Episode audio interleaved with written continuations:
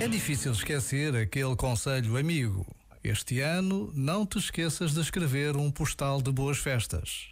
Estamos no tempo certo para recuperar a tradição antiga de escrever postais de boas festas. Habituámonos às mensagens rápidas, partilhadas em ecrãs de telemóvel ou de computador. Mas escrever, ou até mesmo desenhar um cartão e enviá-lo com tempo, pode ser um dos melhores presentes de Natal que alguém vai receber.